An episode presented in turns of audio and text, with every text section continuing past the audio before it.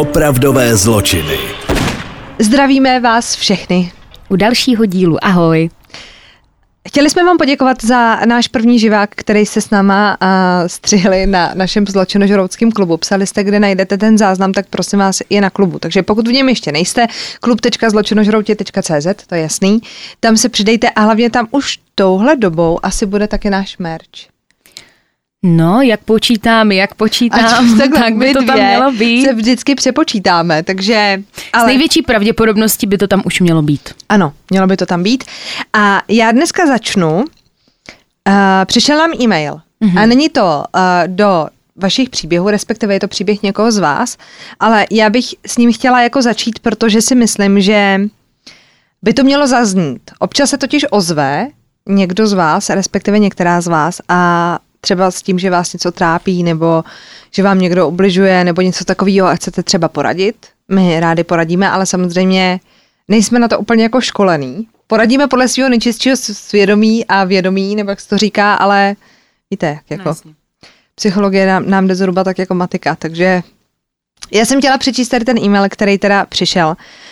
A není teda úplně optimistický, není to úplně optimistický začátek, ale myslím si, že prostě by zaznít měl. Tak Dobře. Pojď. Ahoj holky, ráda bych se s vámi podělila o svůj příběh, ale raději vynechám jméno. Bylo to na střední zdravotnické škole, já a několik spolužeček jsme se účastnili akce v nemocnici. Bylo to něco ve smyslu dnů zdraví, které jsou po celé republice. Měří se tam tlak, krevní cukr a tak podobně. Průběh toho dne zachycoval starší fotograf, bylo mu přes 70 let. Ač jsem původně nechtěla, tak mě přesvědčil a dala jsem mu na sebe e-mail a přislíbil mi zaslání fotografií. Ozval se a současně s tím mě poprosil, abych přišla na jeho fotokroužek jako modelka.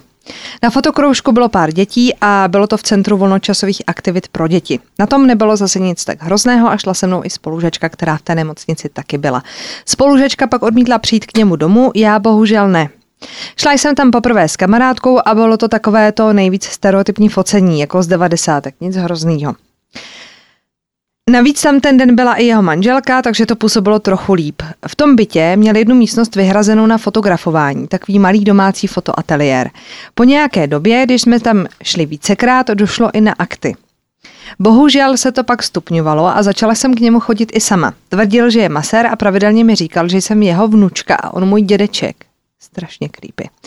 Jednou mi masíroval záda a pak mě přesvědčil, ať se otočím a masíroval mi i hrudník a břicho. Bylo to hrozně nepříjemné, ale neuměla jsem se bránit. Nějak to nešlo. Pak jsem mou s kamarádkou jednoho dne řekla, že už se neuvidíme a ukončila to. Od doby, co sleduji tento podcast, tak mám pocit, že se ze mě stala uvařená žába, jak o tomto syndromu občas mluvíte. Šel na to postupně a vlastně mě uvařil. Kdyby hned na první návštěvě u něj chtěl fotit akty a mastírovat, tak uteču hodně rychle. Bůh ví, kolik holek takhle zpracoval a ne ještě hůře. Koukala jsem se na jeho aktuální fotografie a našla jsem tam další holky, co fotil jako mě. Mně se asi povedlo utéct včas, ale nesu si to v sobě pořád i po letech. Na nějakou dobu jsem to vytěsnila, ale teď se to živě vrátilo. Už jsem to v sobě trochu zpracovala, ale ze začátku jsem si připadala zneužitě a hrozně. Mějte se a děkuji za váš podcast, je nejlepší. A já jsem jenom chtěla říct, že tohle se může stát podle mě komukoliv z nás a pokud vám něčem není dobře, měli byste o toho utíct. A ten syndrom vařený žáby, my jsme ho tady řešili. Nevím, jestli to někdo jako postřeh, ale je to takový ten postup, že když hodíte žábu do horké vody, tak ona vyskočí. Ale když ji hodíte do té vody a začnete postupně přidávat na té horkosti, tak se postupně uvaří, ani o tom neví jsme vlastně řešili v nějaké spojitosti s týranýma ženskýma, mm-hmm. myslím, že jsme to nějak řešili, že vlastně ta žena si ani neuvědomí, že je týraná, protože začne úplnýma drobnostma. Pak se to dostane úplně do extrému. Takže pokud máte pocit, že vám někdo činí něco, co vám není příjemný a co není v pořádku, tak buď to utečte, případně to i nahlašte. A je to o drobnostech, no. Stačí jedna malinká drobnost. Už jakmile se necítíte, tak peláš je to tam. A já jsem to chtěla prostě, myslím si, že by to mělo jako zaznít. Třeba to pomůže někomu z vás, co třeba procházíte čímkoliv těžkým, takže v tom jako nejste sami. Tak. tak. A já pro vás mám dnes nejhladovějšího muže světa. Je. Vzniklo to tak, že mi psal uh, kamarád a říká, hele, Luco, já jako do vašeho podcastu mám jako tip. Je to o chlapíkovi, který jako jedl třeba živý psy a kočky a tak a ne, nebylo to úplně jako dobrý a byl jako furt hladovej. A jako, že, toho snědl jako hrozně moc. A já říkám, tak to zní jako příběh o mě, akorát bez těch psů a koček, jakože ha, ha, ha. A on říká, no hele, jako ono to až tak fany jako není, takže si to možná zpracuj a pak uvidíš. A už jsem to pochopila, jak to myslel. Mám pro vás příběh, který se odehrává v 90. letech 19. století. To jsem si našla ve zdrojích, to jsem si nespočítala sama, prosím vás, než začnete spekulovat. A je to o chlapíkovi, který mu se říkalo Tarare. Nic víc o něm, jako co se týká jména, nebo tak o něm není jako známo. Měl se narodit kolem roku... Uh, teď to ale nedává smysl. Co? V 90. letech 19. století, já mám tady, že byl narozený kolem roku 1772, tak to asi nedává smysl. Už jsme zase spekle. Prostě je to příběh, který se odehrává v 90. letech 19. století a ten pán se prostě narodil. Tečka. A teď já jako nevím právě, jestli tady mám jako uklik já, anebo prostě těch mantáků, jako jsem já je víc, což asi bude. Takže hlavně, že jsem se na začátku pochválila. Kill me. No nic. Byl to voják francouzské revoluční armády, který ho spíš teda než hrdinský činy proslavila jeho chuť k jídlu, respektive nikdy neutuchající hlad. Přestože v armádě podle jeho nadřízených dostával čtyřnásobně větší porce než ostatní vojáci, tak nikdy neměl dost. Několikrát ho přistihli, jak s naprosto šíleným výrazem prohledává odpadky, jestli by v nich nenašel něco k jídlu. Zvláštní podle jeho okolí bylo, že Tarare nebyl nikdy obézní.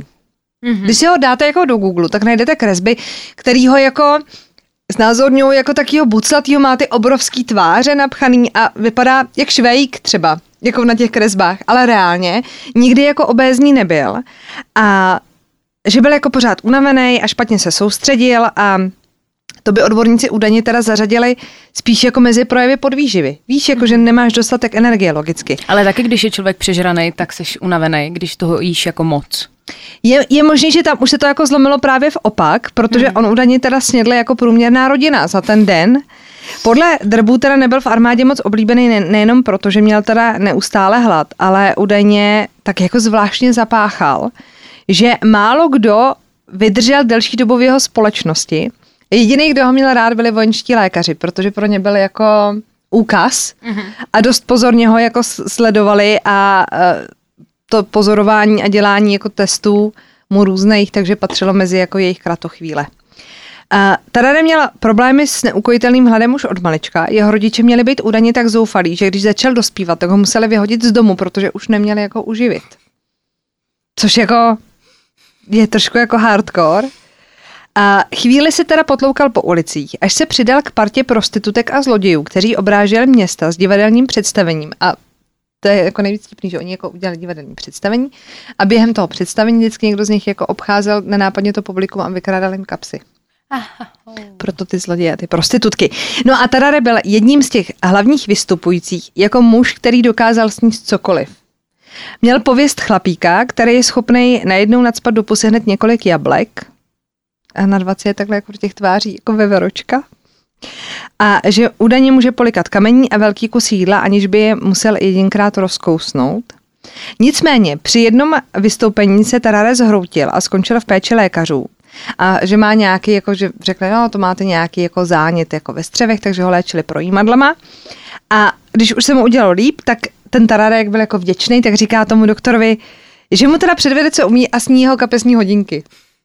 A doktor řekl, dobře, tak sněs moje kapesní hodinky, protože on je chtěl, jako, že je polkne, ne? Jako, že no. je rozkouše. Já před tebou polknu tvoje kapesní hodinky. Což byly takový ty jako... Jak je vytahovali z těch. No, jak to měli na, na tom řetízku, že jo? A doktor řekl, dobře, můžeš sníst moje kapesní hodinky, ale já si je z tebe pak chirurgicky vyndám. A teda řekl, a teda řekl, hm, tak ne. Což mě zní docela jako rozumně. Podle popisu veřejně, veřejnosti nejednou chytil živou kočku, zuby jí překousnul krk a sál z ní krev, pak ji stáhnul z kůže a zase rovaj snědl, dokud z ní nezbyla jen kostra. Stejně tak nepohrdnul ani psem a jednou prej snědl celýho úhoře, aniž by jako ho jedinkrát kousnul. Prostě si ho narval do toho krku. Jako do studny to do něj jako spadlo. Tak to je humpa. Takhle já jsem se podívala říct, že si svačíte. že byste vlastně asi neměli. Asi ne, no. Um, Tarareho pověst se rychle šířila světem a spousta lidí z oblasti medicíny měla teda velký zájem, toho může poznat, protože podle vyprávění dokázal opravdu nevýdané věci. Vojenský chirurg Baron Percy, který ho zmiňují některý média, tvrdil, že ty zvířata z něj už jako cítili.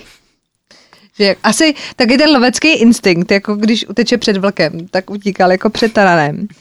A že co bylo jako zvláštní, tak on je přes ten jako apetit velký, že jako působil ale jako příčetný chlapík, že jako nebyl Magor. Jakože magor, který prostě chodí a jí jako zvířata, jakože wow, prostě mi pra, prásklo v hlavě a teď jako budu jíst syrový Věci, lidi a zvířata. Věci, lidi a zvířata a kameny a tak. A že v nějakých 17 letech vážil pouhých 100 liber, což jsem hledala, že bylo nějakých 45 kilo. To bych chtěla. Takhle jíst a mít 45 no, a mít kilo. 45 kilo. Ne, to jsou takový ty potvory s rychlým spalováním, víš. To nejsou, to jsou lidi, co zvracej. Ne, moje sestřenice je tak hubená a ta potvora jí úplně všechno. A když jsme byli malí, tak jsme jedli vždycky chipsy před spaním, ona jí pizzu, ona furt všecko jí a ta potvora má prostě 52 kilo. A je prostě taková. A pak ti řekne, "Eh, já jsem přibrala. A já kolik máš? No, takže s toho zase nekamarádíme. ne, ta je na to své porodní váze teďka zase. To je váj, prostě, to je. No, každopádně. Uh, ten lékař to tenkrát jakoby popisoval tak, že má asi jako rychlej metabolismus, že v podstatě to, co snědl, tak jim jako rychle prošlo a nestihnul to moc strávit, ale že když jako jedl, tak to jídlo musíš jako prostorově mít Někam kam dát. dát v tu chvíli. Takže jemu se ta kůže natáhla prostě do, výda, do nevýdaných rozměrů, jako na tom břiše třeba, jakože wow, víš, i jako ta tvář. A že on, když prostě se nafutroval, tak byl jako obrovský, pak odešel na toaletu, já jsem to, já jsem našla jako popis, jo, že to, co po něm zůstalo, bylo podle teda, já jsem to hodně zmírnila, jo, za hranicí chápání. Tak. Takže si to přeberte, jak chcete. Ať tady jsme Dokážete jako si představit člověka, vemte si jenom člověka, co sní mexický jídlo a jdete po něm na záchod. Představte si člověka, který sní kočku zaživa a pak jde na záchod a vy jdete po něm. Přesně 15 mexických koček To a je- pak jdete po něm Bleh. na záchod. Odporný. Popisy, jak Tarare vypadal, nejsou teda nic hezkýho. Když byl hladový, tak prý na něm ta kůže vysela, takže se mu dala ovázat třeba z toho břicha, jo, kolem pasu. Jako opasek, že prostě se mu to tak jako na ta, a ono se ti to nesplaskne, že jo, logicky, se ti to jako vytáhne. No a protože teda, jak říkáš, konzumoval obrovský hory jídla a hlavně teda syrovýho masa, tak páchnul. A někdy prej páchnul tak, že na vzdálenost 10 metrů se vedle něj nedalo vydržet. Někteří dokonce popisovali, že odér, který ho obklopoval, byl tak silný, že byl viditelný jako oblak obklopující Tararého tělo. Musíme to brát ale s nadsázkou, to je jako jasný. Ale nebudeme se namlouvat, že teda to asi není jako úplně fajn v době, kdy nebyly úplně deodoranty a tak, tak si myslím, že to nebylo jako dobrý.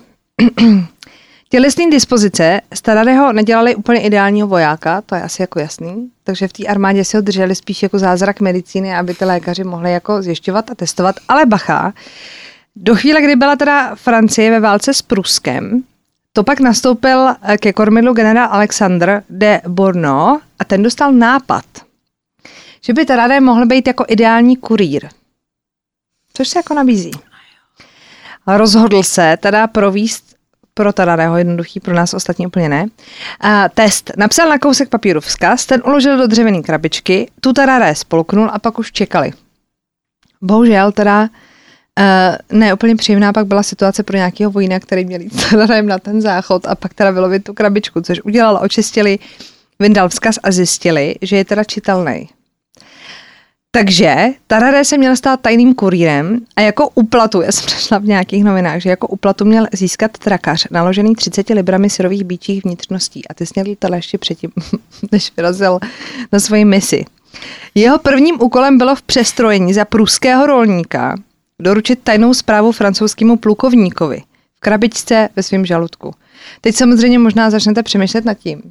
Jako mě, mě, nebo já nevím, mě se začalo jako honit hlavou, když máš tu krabičku v tom žaludku, tak a máš jako rychlej metabolismus, tak nějakou dobu to jako trávíš, ale kdo ti jako se ručí, že, že to tam jako doneseš, víš, jakože to, já nevím, jak měl dlouho jít, jako jo, ale nabízí se tato otázka.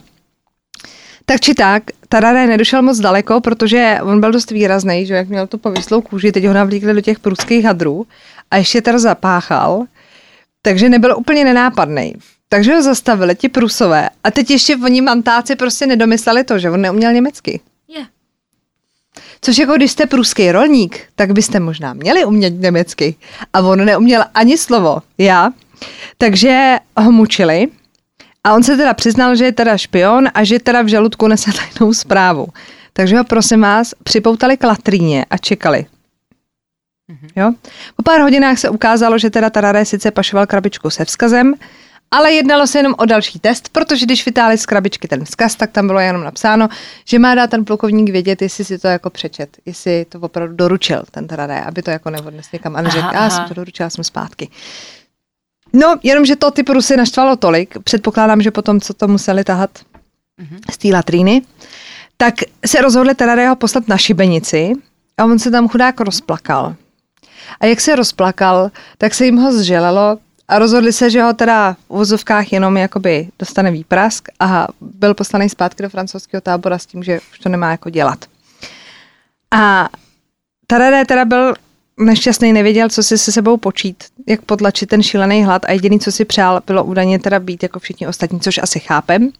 Takže prosil toho doktora barona Persiho, ať mu jako nějak pomůže, ale v té době samozřejmě ani doktoři nebyli všemocní, takže dostával různé medicamenty, dostával tabákové pilulky, dostával napití viny ocet, ale nepomohlo prostě vůbec nic. A on si jako nedokázal pomoct. To je prostě jakože furt potřeboval jako jíst a hledal tu potravu jako všude, takže i na místech, který by vás jako nenapadly ani v nejdivočejším snu, jo. To byly taková, to už byla závislost v podstatě na tom jídle, ne? No, tak jako, já si to představuji, jako když jste třeba bulimička. No. A zvracíte a máte furt jako hlad. A furt nutkání a nemůžeš přestat, no. No, tak no, tohle bude asi ještě horší. Každopádně Fred byl přesvědčený v nemocnici, jak pije krev odebranou pacientům a dokonce ho čapli i v márnici, kde ojídal ty mrtvolky. No a vrcholem teda jeho působení v té armádě bylo, že zmizelo z nemocnice 14-měsíční dítě. A vina tehdy padla teda na něj, že ho jako snět. Aha. Dobře. To už bylo i na doktora Persiho moc, takže ho vyhnal, ať se svým životem teda naloží po svým. O čtyři roky později se doktor Percy dozvěděl, že jeho bývalý chráněnec leží v nemocnici ve Versailles a umírá na tuberkulózu. A byla to tak poslední šance, jak teda zkoumat zázrak medicíny. V roce 1798 Tarare umírá a doktor Percy byl u toho a mohl tak províst pitvu nejhladovějšího muže, který ho znal. A ta teda nebyla ničím příjemným. Takže pokud jste doteď svačili, teď už to fakt odložte. Tak jak zapáchal Tararec za svého života, zapáchal i po smrti, to si asi umíme představit, když ho otevřeli. A lékaři teda měli údajně co dělat, aby vydrželi v té místnosti. Orgány byly podle jejich popisu v příšerném stavu a napadeny zánětem. Žaludek byl nadměrně veliký a vyplňoval téměř celou dutinu břišní. Jeho tělo bylo plné hnisu, jeho játra a žlučník byly abnormálně velké. A Tararého čelist šla otevřít tak moc, že mohl poloknout předmět o šířce nohy dospělého člověka. Hmm. Aniž by mu to způsobilo problémy. A prošlo to tím jícnem, že ten jícen měl tak široký, že mu to Kriste šlo do toho žaludku. Chápete to? To je prostě... Taková čapa. No, no prostě. Uh, já jsem přemýšlela, kde by se to jako dalo využít a napadá mě jenom jedna věc a to je sprostá, takže od toho. Byl prostě zázrakem přírody a lékaři nakonec ani celou pitvu nedokončili, dle jejich slov se ten zápach nedal díl vydržet. Ale zjistili důležitou věc, že ten hlad nebyl teda nastavením té mysli, mm-hmm. ale že to byla opravdová nějaká biologická potřeba, kterou ten chudák nemohl ovládat. No a do dneška teda jeho příběh fascinuje doktory. A já jsem našla na webu replace.com uh, článek a tam se rozhodli oslovit odborníky, jako dnešní mm-hmm. medicíny. A protože ta medicína jde samozřejmě dopředu, že jo, a tak, a že lékařský výzkum jako v době, kdy uh, on byl třeba v té armádě, tak vyháněli třeba z hlavy démony pitím rtuti, tak to si asi umíte představit, že si asi neměli poradit s jakoukoliv jakož nemocí. A Přestože teda doktor Percy se snažil a on dokonce jsem zjistila, je považován za jakýhosi jako otce vojenských chirurgů, takže on byl jako asi kapacita v té mm-hmm. době, tak ale nemohl vědět to, co lékaři vědí dnes a ten web se ptal a na názor třeba Dona Moura, což je nějaký jako certifikovaný odborník na výživu. Mm-hmm. Ne jako výživový poradce na Instagramu a fitness trenér, ale opravdu má nějaký jako centrum výživový a, a wellness centrum a tak. O tom, že by trénoval ve fitku, nevíme, ale Jasně. chápeme se. A on teda ten Tarare podle něj netrpěl žádnou psychózou, ale nelze vyloučit hyperaktivitu hormonů a jistou dysfunkci mozku. A tom místě, která, který jako dává vám najevo nebo nám najevo, že jste sytí a už nemáte potřebu jako jíst. A tenhle ten senzor hladu evidentně u Tarareho nefungoval a ten Mor je přesvědčen, že kdyby měl možnost provést pitvu Tarareho mozku, takže by zjistil, že trpí rozšířeným hypotalamem, ten reguluje tělesnou teplotu a je zodpovědný za pocit hladu. Ale protože byl Tarare poměrně hubený, když od, si odpustíme tu kůži, mm-hmm. takže se taky nabízí možnost, že mohl mít v těle parazita a tím ho jako živil, že mohl mít třeba škrkavku nebo něco takového. Ta semnice, že? No, no, no. Ale že těch teorií je teda víc, že mohl trpět také nedostatkem železa, který způsobuje touho po jídle. Takže když budeme chtít holky zhubnout, tak musíme polizovat železný tyče. A mohl trpět taky prader syndromem, který vzbuzuje touhu po konzumaci neživých předmětů. I takový jsou. Tak to jsou teorie. Je zajímavé, že to jako přišlo až do dnešní doby, víš, že to ty lidi jako zajímá. Tak jsem si říkala, že to k nám jako patří, že bychom to měli. To jako byl dát. ale hrozný hnus. Hm? Strašný kekel. A pozor, a protože to byl jako kratší příběh, tak já mám ještě jeden. A tím ještě jedním příběhem splním to přání, protože vy jste se ozvali, kdy my jsme tady řešili a, a, a, a, a, a Luise Kolmeňárse, z jehož vraždy byla podezřelá jeho holka. A já jsem tady zmiňovala, že tu holku novináři přiřadili do takové trojice jako žen vražetkyň vedle Amandy Knox, která měla zabít svoji spolubydlící mm-hmm. a Lindy Chamberlain, která měla údajně zabít svoje dítě. A my jsme to tady řešili a řešili jsme, že její teorie byla, že jí ho unesl to dítě pes Dingo. A docela nás to rozesmálo, jako, abyste se jako ozvali, kdy bude pes Dingo, takže já jsem pro vás zpracovala psa Dingo a pozor, a musíme se teda omluvit veřejně psovi Dingo, protože jsme se tady smáli a googlili jsme to a Bára říkala, to je pořádný čokl. My jsme si mysleli, že pes Dingo bude velikostně třeba Yorkshireček. Něco malýho. No, no, no, a není. Je to pořádný psisko. No, je to pořádný čokl. A já teda pro vás mám v tuhle chvíli ještě příběh Lindy Chamberlain. Dobře? A ten teda do dneška vyvolává trošičku kontroverze, ale k tomu se dostaneme. 17. srpna 1980 se v kempu poblíž slavný australský Ayers Rock ze tmy podle svědků ozval křik Lindy, můj bože, můj bože, Dingo má moje dítě. O příběhu ukradeného dítěte se brzy povídala celá země a lidi se neuměli zhodnout, kde je vlastně pravda, protože Lindy tvrdila, že její dítě unesl a zabil pes. A nejenom, že se musela jako vypořádat s tím svým zármutkem, ale taky s útoky lidí na svoji osobu protože přesně jako nás dvě, představa toho, jak někomu krade dítě pes, jako může vyvolávat spoustu jako otazníků. Ale Lindy tvrdila, že pes teda vlezl do stanu a její devětí týdenní dceru Azareju unesl. V té době se nosily ty trička to Innocent Dingo a jo, jo. The Dingo Made Me Do It a tak, jakože lidi z toho měli trošku bžundu.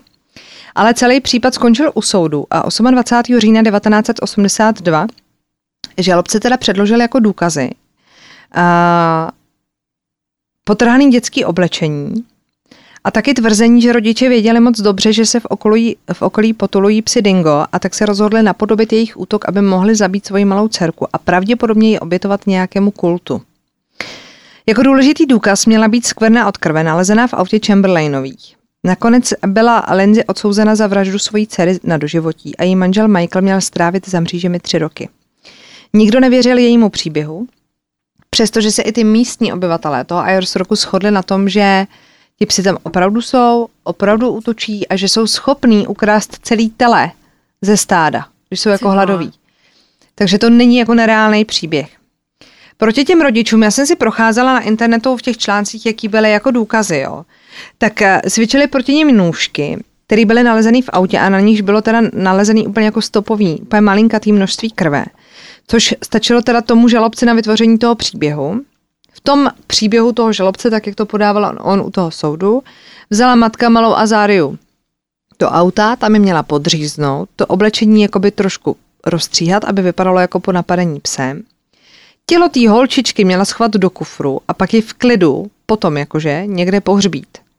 O celé věci neměl vědět ten otec, Žalobce proti Lindy použil i svědectví jednoho z táborníků, který viděl Lindy s miminkem k autu a sníšel ještě starší Aiden, jakoby starší mm-hmm. syn, to od, od, od, jakoby poslala pryč od toho auta. Jasně. Pak údajně odešla k tomu stanu a vrátila se jenom s tím Aidenem. Což ten svědek tvrdil, že jako divný, že kde je ta holčička, ale z logiky věci mohla kojit v tom autě. No, jasně, mohla to dítě odníst do toho stanu a vrátit se s tím starším synem a to dítě tam nechat spát. Na internetu jsou totiž fotky a ono je to hrozně jako easy, jo. Um, ten stan byl hned vedle jakoby toho tábořiště, kde byla tam jako více, jako tam nějaký karavany a tak, a auta a vedle toho stanu bylo přímo jako stanoviště barbecue a taková lavička, takže jste jako nebyli jako daleko. Mm-hmm. Ty táborníci se slejzali u toho ohně jako hromadně všichni, ale nebyli jste, to je prostě příběh jako Madeleine McCann, kdy ji nechali samotnou prostě na apartmánu a vy si teď řeknete, no o, jak jste ji mohli nechat samotnou na apartmánu, ale tak stejně tak necháte devíti týdenní dítě prostě spát ve stanu a bavíte se pár metrů od něj mm-hmm, jako jo, jo, chápu. s přáteli a nazdar, že jo. No nicméně tohleto svědectví toho táborníka teda jí úplně jako nepřilepšilo. Jediný, co teda žalobě nesedělo do časové osy, bylo, když svědkyně Selilou řekla, v kolik hodin slyšela jakoby pláč, křik toho miminka. A ten měla slyšet potom, co se údajně už Lindy vrátila Aha. z toho auta k tomu ohništi. No a žalobce ale nad tím mávnul rukou s tím, že Lindy přemluvila tu Sally, aby svědčila křivě v její prospěch. Jo. Dobře. Um, Změna nastala o tři roky později, kdy policie vyšetřovala smrt horolezce v těch horách a pátrání po něm uh, probíhalo nejenom v rámci policie, ale hledali ho i jakoby dobrovolníci a našli bundičku té azárie u doupěte psu Dingo, asi 30 metrů od toho doupěte. A ukázalo se, že teda ne všechno je tak, jak si veřejnost přeje a občas i jako obyčejní lidi možná mluví pravdu. A když to začali znovu prošetřovat, tak se zjistilo, že asi 30 metrů od Chamberlainovic stanu tábořila soudkyně Judith West a ta potvrdila policii, že slyšela vrčení psa od stanu těch manželů a že vydával stejně takový jako hrdelní zvuk jako pes jejího manžela, když dousí ovce. Mm-hmm. To nikdo nevzal v potaz prostě v tu chvíli. Policie našla uvnitř stanu krev a taky psí chlupy, přestože rodina psa nikdy nevlastnila. Halo. A to nebrali jako bernou minci. Policista na místě odebral krevní vzorky, ty nebyly nikdy testovány. Policejní seržant John Lincoln dokonce dosvědčil, že v okolí stanu našel otisky psích tlap. Na to jsem se právě chtěla zeptat, protože přece tam muselo být, když je to jo. v přírodě nějaká jo. zemina, tak tam musí jo. být nějaký psí stopy. No ono pak jako v některých těch novinách psali, že oni potom vyšetřování, že začalo jako pršet, že tam se do toho motal nějaký jako déšť, mm-hmm. ale každopádně v tu chvíli tam jako přijeli, tak tam ty stopy byly. A vědci dokonce zkoumali i směr kape krve, jako nebylo jich tolik, ale jenom jako, že je takový jako mikro nějaký mm-hmm. kapičky. A že by to odpovídalo i tomu, kdyby to miminko jako dousel ten pes, protože Lindy tvrdila, že vběhla do stanu, Dingo držel tu holčičku za hlavičku a kroutil tou hlavou. Jo, jak když... Jak když mm. si se psem, já to je blbý přirovnání. Když si se psem hraješ. S míčkem. Mm-hmm. Úplně, víš, mě to a tak on jako... To zakousne a, a on dělá takhle tou hlavou, aby jako to utrh, že jo. Uh-huh. A Začala hned údajně teda volat na toho Michaela, na toho manžela, aby jí přiběhl na pomoc, ale ten pes e- evidentně do té doby utek s tím miminkem. Největším odpůrcem všech logických vysvětlení byl vědec James Cameron. Toho zmiňovali několikrát a shame on you, James je teda, protože ten rozporoval úplně většinu těch důkazů a tvrdil, že pes Dingo nedokáže otevřít čelist natolik, aby si do ní vyšla dětská hlavička, což si pokoušel demonstrovat na nějakým sádrovém odlitku psí čelisti. Ale tak jako kámo, upřímně jo, tak je pes a pes. Ano, Mohl a... to být abnormálně velký pes, mohl to být abnormálně hladový pes, mohlo to dítě mít abnormálně malou hlavičku. Přesně, je to devítiměsíční, devítitýdenní dokonce. Devítitýdenní. Dítě, to je, to je čerstvý dítě, ten a malinký. A našla ta... jsem promiň, vyjádření tehdejšího prezidenta nadace psů Dingo, jakože to je člověk, který vede tu nadaci na nějakou ochranu jakoby těch psů v té rezervaci. E, jmenuje se Alex Harris a ten dokonce přišel s videama, na kterých pes Dingo pojme do té tlamy celou hlavu panenky a kroutí tou hlavou přesně, jak jsme se tady teď bavili, mm-hmm. přesně jak to ta Lindy popisovala. A říká, ten pes prostě tu hlavu do té tlamy dá. Tečka. Zmatek v důkazech pak udělala i policie, protože táborník, který našel tu azarienu kombinézu, kousek od toho doupěte těch psů dingo, popsal, že ta kombinéza byla úplně rozepnutá a malý tílko leželo vedle ní. Což by znamenalo, že ten pes jí jako vytáh Chápete, jo, snažíte, snaží jo, se chápu. ten pes těma drápama mm-hmm. vytáhnout tu koři z toho, z té bundičky, jsem mm-hmm. říct, z obalu. Mm-hmm. A to tílko, že leželo vedle toho, by znamenalo, že tu Jasně. holčičku z toho dostával postupně. No ale policajt, který oblečení fotil, tak tvrdil, že kombineza byla rozepnutá na čtyři knoflíčky jenom u krku a tílko. Navíc na ruby bylo uvnitř. Tak mi jako řekněte, toto není někdo jako sehrál, jo. Víš, jakože ten Bolda to dal teda dovnitř, aby jako prokázal, že tenkrát teda nepochybili, evidentně. No, to by dávalo smysl. Jako možná to byl ten samej a jenom si kryl záda. 7. února 1986 s objevením Azariny chybějící bundy byla Lindy propuštěna na svobodu a celý případ začala přeskoumávat je to jako Royal Committee, jakože královská komise ve volném překladu, jo. Jejím úkolem bylo zjistit správnost průběhu soudu a prošetření důkazů. V roce 1988 nejvyšší soud zprostil manžele Chamberlainovi obžaloby. Našla jsem dokonce i nějakou poznámku, že dostali očkodný, ale bylo to jenom v jedných novinách a nejsem si úplně jistá, že to tak opravdu bylo. Zprostili obžaloby a v roce 1995 došlo ke třetímu vyšetřování, který ukázalo, že ona tekutina v autě, považovaná za krev, byla tekutina používaná pro údržbu motoru a měla jen podobnou konzistenci jako krev.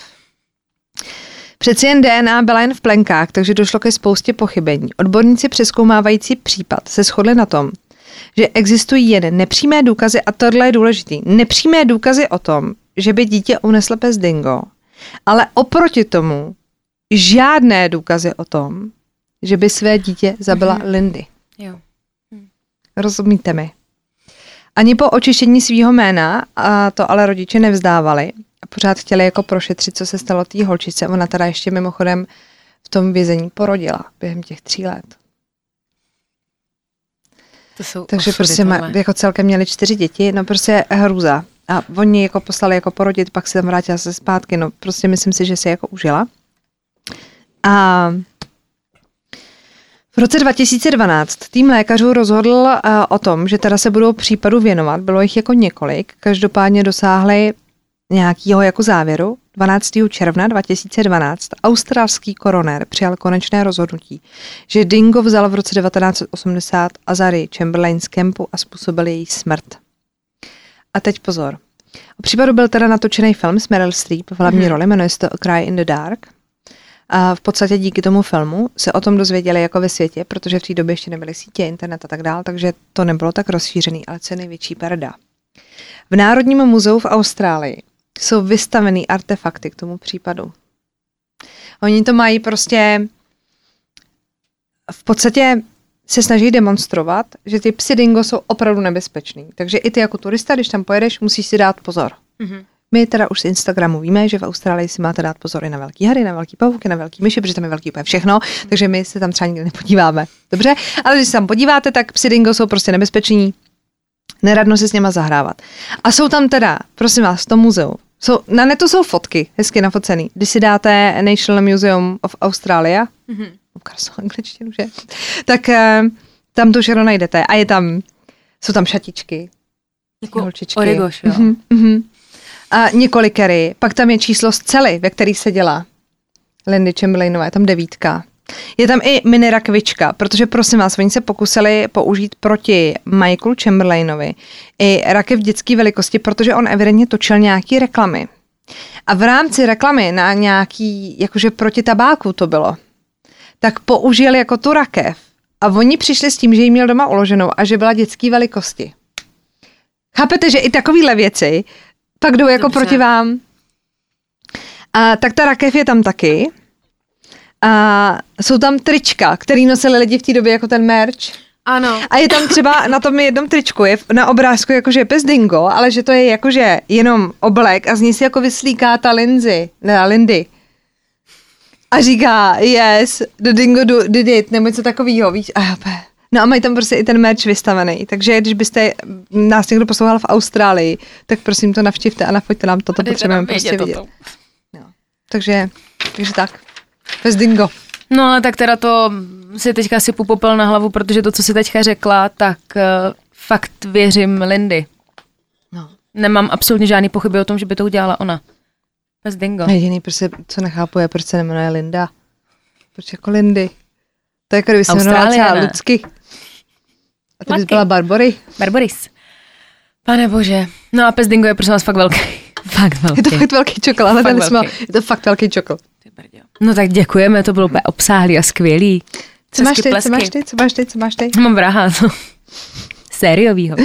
tak střídání hnut z placeu a jdeme na to.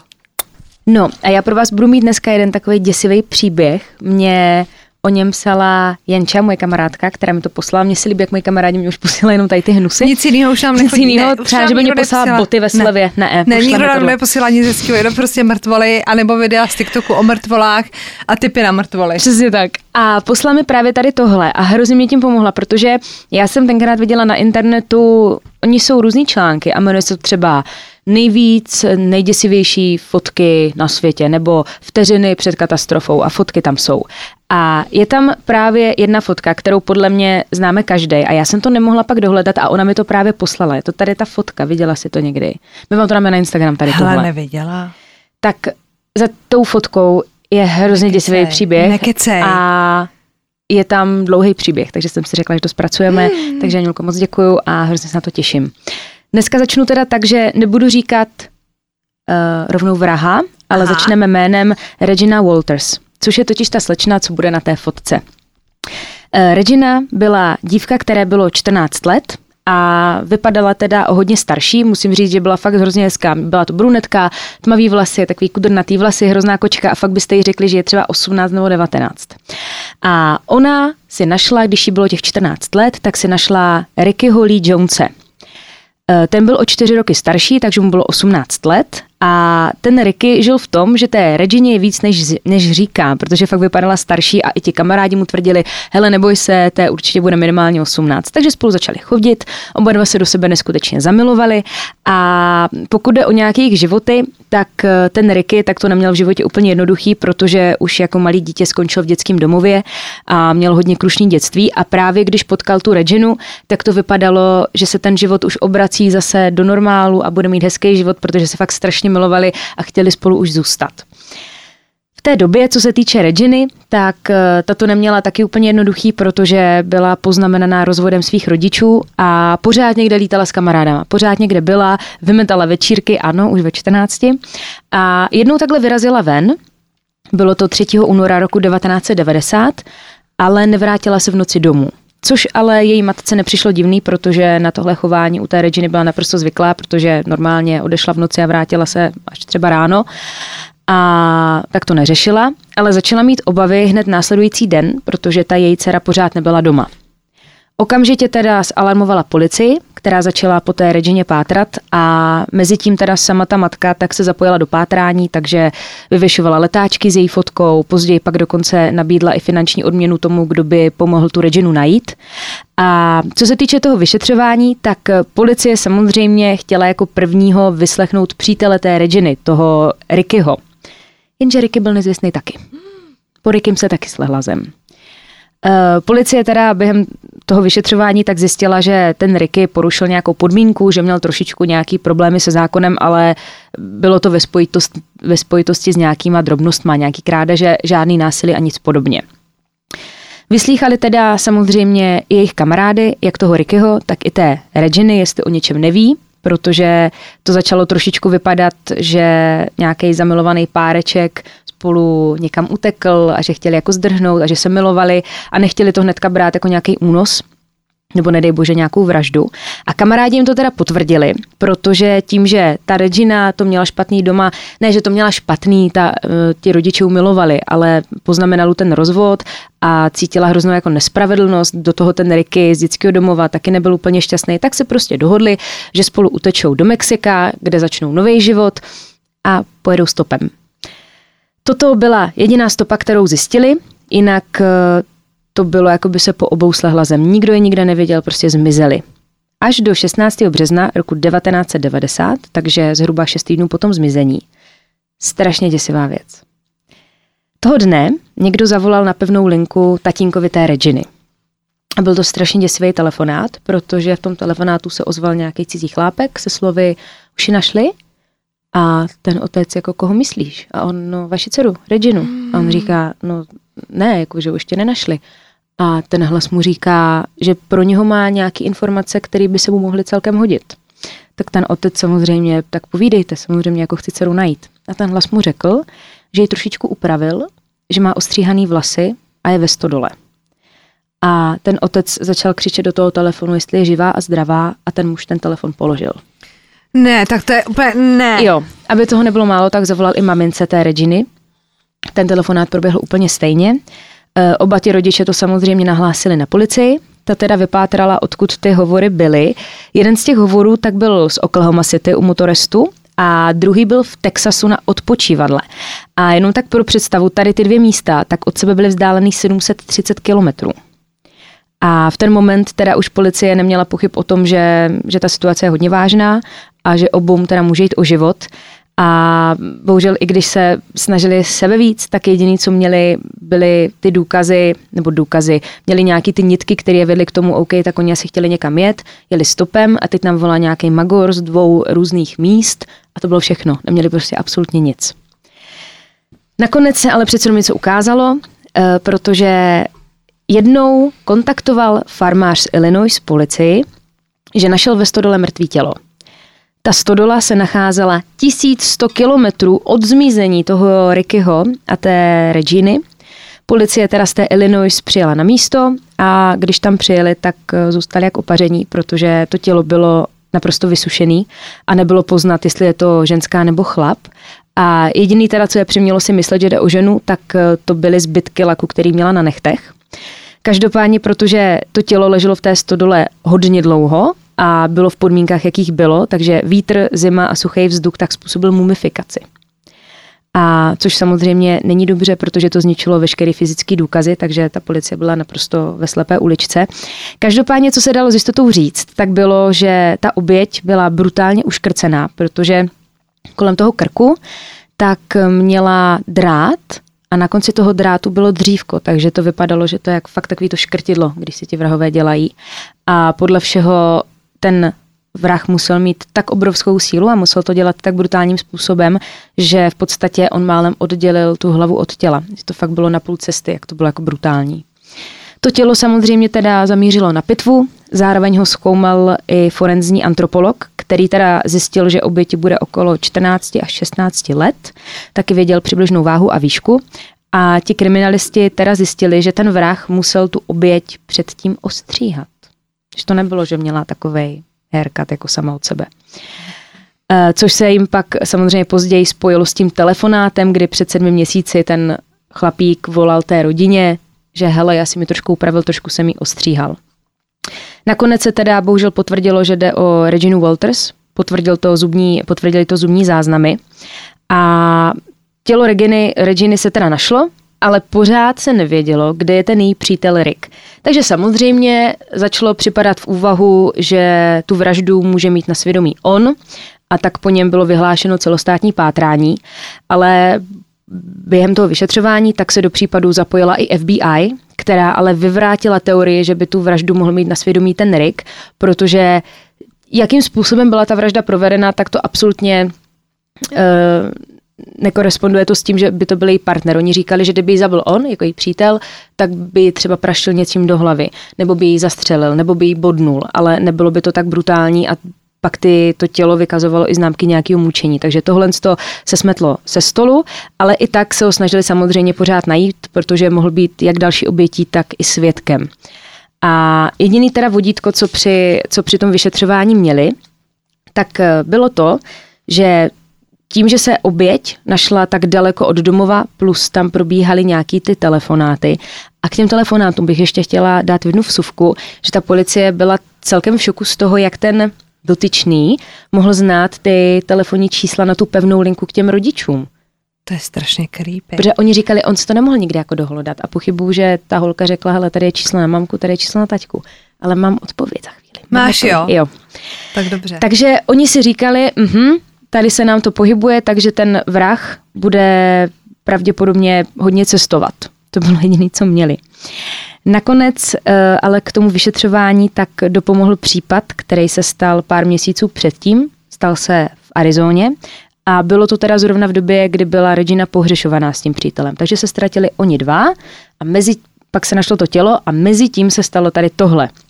Bylo to v Arizóně a jednou místnímu policajtovi tam už končila směra v práci a všiml si, že u krajnice na silnici stojí odstavený kamion. A myslel si, že ten řidič třeba má nějaký problém nebo je tam nějaká porucha, tak si řekl, hele, půjdu to ještě zkontrolovat, že bych mu pomohl. Jenže když posvítil do té kabiny, tak tam byla svázaná žena. Okolo krku měla doslova fakt jako koňskou úzdu, co se dává do pusy těm konňům, tak to měla kolem sebe, měla to v puse a strašně prej křičela, ale úplně, já jsem poslouchala rozhovor přímo s tím policistou, co, co jí našel, že nepřestávala křičet, že řvala fakt jak o život a měla teda na sobě stopy pobičování a byla celá hrozně domlácená. A v ten moment, kdy on tam koukal s tou baterkou, tak se objevil ten řidič toho kamionu. A on tomu policajtovi řekl, hele, v klidu chlapé, to my jsme domluvení, to jsou jenom sexuální hrádky, slečna s tím souhlasila, ale naštěstí policajt nebyl žádný idiot a toho řidiče kamionu teda spoutal, zavolal posily a s těma posilama pak prohledávali i ten jeho kamion a měl ho teda hodně vybavený v tom slova smyslu, že měl třeba mm, pouta, který byly připoutaný eh, ke, ke stropu, měl tam kufr s nějakýma nástrojama, dokonce to popisují, takže to fakt bylo basada na znásilnění prostě. Tam měl tak nechutné věci na mučení a samozřejmě tam měl různé provazy, měl tam ty dráty, prostě nechutný. Prostě není to úplně standardně vybavený kamion. Toto to asi není, jako není povinná. základu tohle. Toto není povinná výbava podle mě každého řidiče. No a ten muž byl Robert Ben Rhodes. Ten se narodil v roce 1945 v USA. Co se týče jeho dětství, tak eh, o tom se moc neví, ale co jediný se ví, tak jeho tatínek byl voják a tím, že byl teda často pryč, protože byl voják, tak eh, ho vychovávala hlavně jeho maminka. A když byl starší, tak eh, pracoval jako, já tady mám, že pracoval jako hašiš, pracoval jako hasič. Aha, dobře. A vedl v podstatě úplně normální život, ale nedočetla jsem se nikde, že by tam bylo nějaký týrání, nějaký mm, bytí, nic takového. A i taťka sekal latinu, žádný alkáč, což tady taky často nemáme. Dokončil teda střední školu, pak šel na vysokou školu, tu teda nedokončil, ale třikrát se oženil a měl jednoho syna. Pracoval teda, kde se dalo, takže jako prodavač, ve skladu a podobné věci a nakonec skončil jako řidič kamionu. A důležitý zvrat asi v jeho životě je ten, že v roce 1980 se za, zamiloval BDSM. Je to tady zase. Vzal to za špatný konec. A zase ale nesoudíme, prosím Nesoudíme, vás. Nemusíte to pozor, nás o tom to vy víte, to to, vy je víte. prostě v pořádku. Když to všichni přežijete, tak se svazujte Přesně. a mlaďte, jak chcete, nám je to jedno. Ale je to Dobře. přesně ten příběh, ten případ toho, že ten člověk to pochopil naprosto špatně a to jsou přesně tady ti lidi, co přesně budou házet to špatné světlo tady na to BDSM, protože tohle to, vás, to se neděje normálně. Jo? Uh, zamiloval si to natolik, že dokonce začal prý svoji ženu sexuálně zneužívat, začal, začal jí týrat, začal jí mlátit, no prostě mu úplně přeskočilo. Policie ho teda samozřejmě zatkla, tady po té situaci v té Arizoně a při tom výslechu tak eh, z něho měli naprosto jako husí kůži, protože vy si to představili, on byl takový jako hubenější, normální chlap, tmavý vlasy, měl brejle, na YouTubeku jsou eh, videa z toho výslechu a on tam sedí, kouří cigárko a na tom člověku vidíte, jak je naprosto v klidu. Mm-hmm. Jako kdyby se nic nedělo. Usmívá se, chichotá se, opřenej, takhle tu špinku v puse a říkali, že on působil strašně charismaticky, ale zároveň, když s ním mluvíte delší dobu, tak to byl prostě manipulátor. A když ho vyslýchali, tak on tvrdil, že té holčině, pak ona i to jako potvrdila, tak která byla svázaná v tom kamionu, takže si ji představil jako bičík, z- bičík z řetězy. Si ji tak jako představil. Aha. A že ta holka si jako myslela, že to je jeho přezdívka, jak ti kamionáci si volají přes ty vysílačky, Jo. tak on si myslel, že to je prostě bičík a řetězy. Já ti nevím. No i tak ne. A byla to teda stopařka, to nám podle mě jako došlo. Jo, že stopovala a on ji nabral. Ale holka to přežila, to je důležitá informace jako říct. 2. dubna 1990 byl teda zatčen za únos a za znásilnění a policie samozřejmě provedla i domovní prohlídku. A teď to přijde. V tom bytě se nestačili divit, co tam všechno našli, protože tam bylo dámský spodní prádlo, bylo tam dámské oblečení, dámská kosmetika, make-upy, provazy, pouta, ručníky od krve. A navíc našli i fotografie a jedny ty fotky byly obzvlášť děsivý a je to ta fotka, kterou jsem ti ukazovala, protože na nich byla mladá holčina, která těch fotek je jako víc. Já si, co jsem se tak jako dočetla, tak zveřejněný jsou ty méně drastický, ale na, na internetu jsou fotky, kde má na sobě takový černý volnější šaty, ale oni tam našli i fotky, kde byla nahá a pouzovala v takových různých ponižujících polohách. A potom jsou právě ty známé fotky, které jsou na tom internetu, kde má ty černé šaty, je ostříhaná a jsou v nějaké stodole. Já když jsem to poprvé viděla, tu fotku, tak jsem si myslela, že jsou na posedu. To tak hrozně vypadalo. Mm-hmm. Víš, ten dřevěný mm-hmm. posed mm-hmm. a mhm. to. Ne, je to stodola a z té fotky jde obrovská hrůza, protože vidíte, že ta holčina má v očích fakt jako hrůzu a on si to vlastně celý fotil. A samozřejmě měli sice fotky, ale podle těch fotek eh, se nedalo rozpoznat, o koho se jedná. Tak ty fotky poslali do centrály FBI a díky tomu, vlastně, že stal tady ten případ v Arizoně, tak se to spojilo s tím zmizením Reginy, protože ti vyšetřovatelé, kteří vyšetřovali tu vraždu, tak se k těm fotkám samozřejmě dostali. A byla tam teda velká podobnost, protože holčina byla nakrátko ostříhaná, byla ve stodole a když ty fotky teda důkladně prohlídli, tak eh, zjistili, že jde opravdu o tu Reginu. A na jedné fotce totiž bylo vidět přímo do tváře, takže tady nebylo o čem. 6. února roku 1992 tak byl eh, obviněn teda z vraždy Reginy a u vyslechu teda zjistili ti odborníci a ti vyšetřovatelé, že Robert je sadista, který se zaměřoval většinou na stopařky a mladý holky, protože se nemohli bránit a jeho naprosto uspokojovala ta představa toho, že může týrat někoho bezbraného, což samozřejmě mladý holky jsou. Každé z nich, což se neví, jako proč to úplně dělal, ostříhal vlasy fakt úplně nakrátko, úplně na kluka je měli a pak je brutálně, brutálně mučil. Já jsem se nikde nedočetla, co konkrétně jim dělal, ale když se podíváte na jeho, na jeho výbavu, co měl v kufru, tak si myslím, že to asi hmm. ani jako vidět nechceme.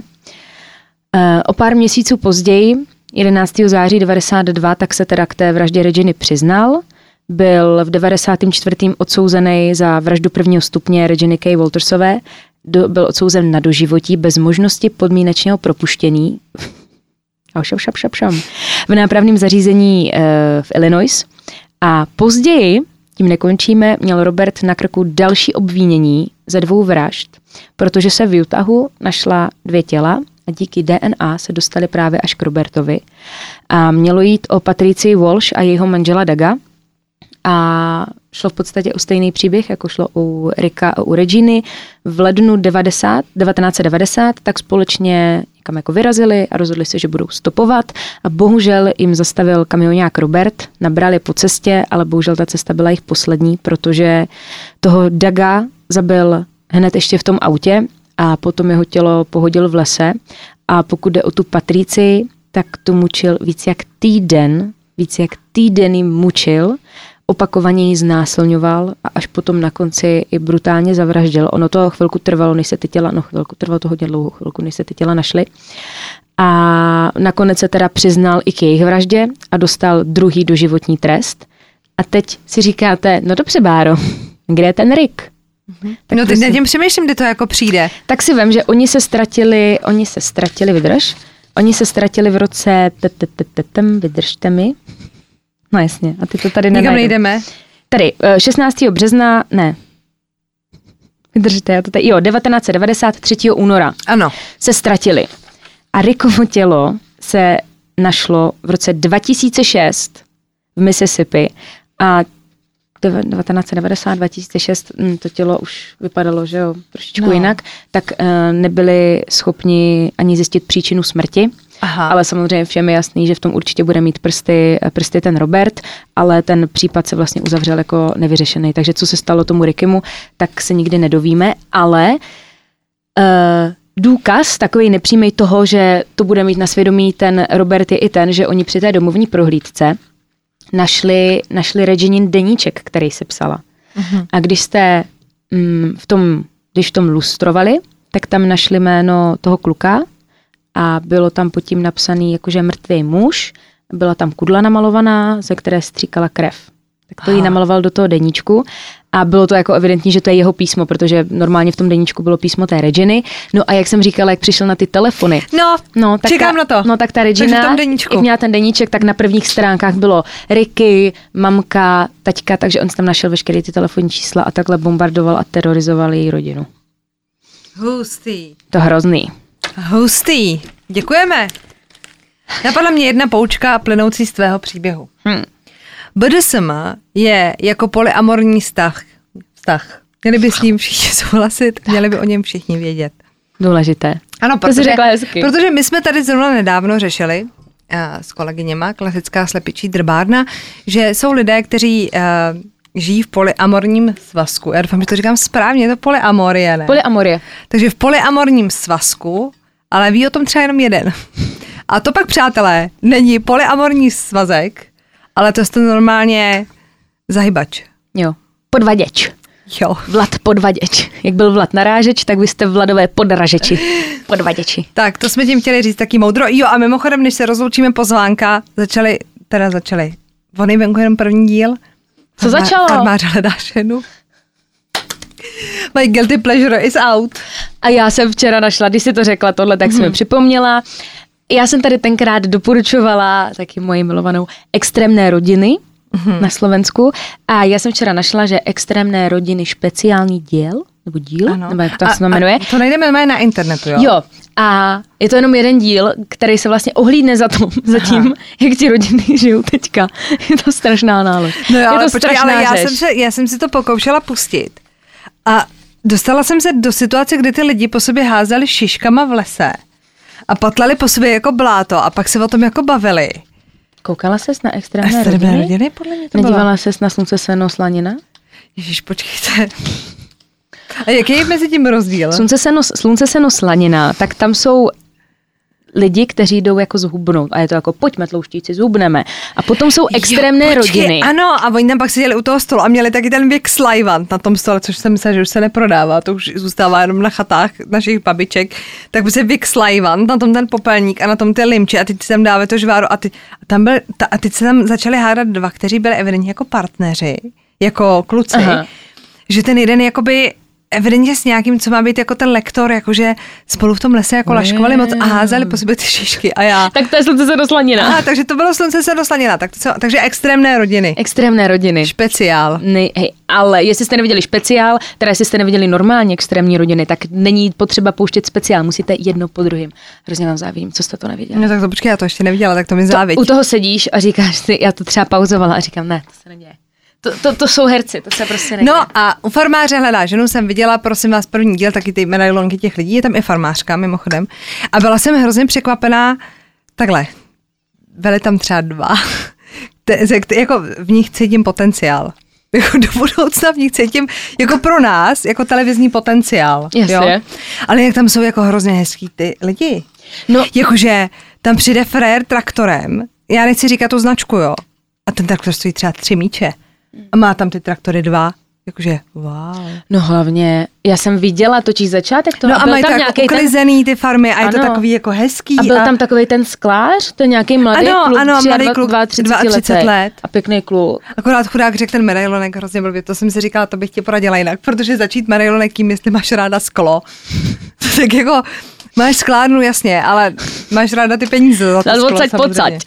No a ten byl jako úplně jako funkční lidi tam jsou. Nevypadá to špatně, no. To znamená, že pokud třeba, já teda nevím, jestli na to nebudete koukat, to už to nebude jako paséčko, jo, ale pokud třeba hledáte farmáře, no tak ty bláho. No.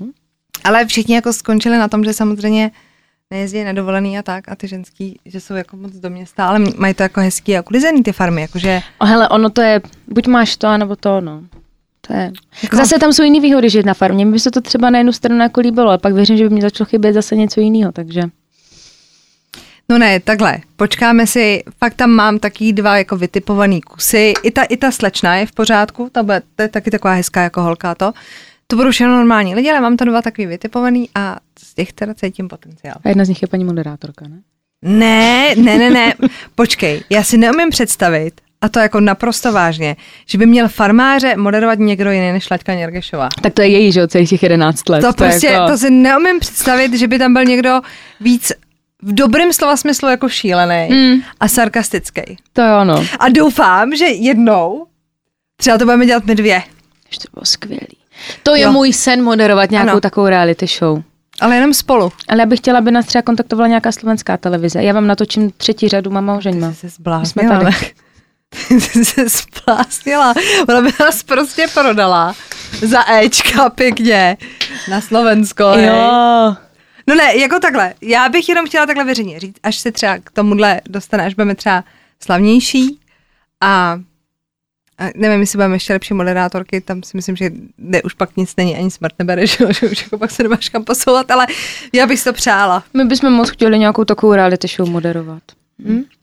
Tak výměna manželek není moc moderovaná, ale, ale když ty Slováci zase tam, tam je ten moderátor a on do nich umí hrozně dobře jít. Myš je, To no. my Češi jako neumíme. Já bych prostě chtěla něco s bizárem. Rande, Hotel Paradise, něco takového. Tam bych normálně jela. Ty bys se nevrátila, ale ty bys se nevrátila, ne. Ne, pojďme skončit u farmář hledá ženu. Já bych Tak. chtěla moderovat s tebou farmář hledá ženu. Takže takhle, jo, prosím vás. I koně doma mám, myslím jako na nohy. Mhm. Ne jako živýho koně. Konňů já se bojím. Těch velkých. Jsou já, voňavý. já můžu jenom, no to o to nejde, jsou velký. Já jenom podníka. Paníka. Tak jo. Tak, Tak, eh, takže svoji žádost jsme přednesli, eh, už vás tím nebudeme zatěžovat, mějte se krásně, budeme rádi za každý odběr a like. A pokud nejste člen našeho zločinožroutského klubu, tak klub.zločinožrouti.cz tak jo, mějte se krásně, Auf opatrujte se. Pa, pa.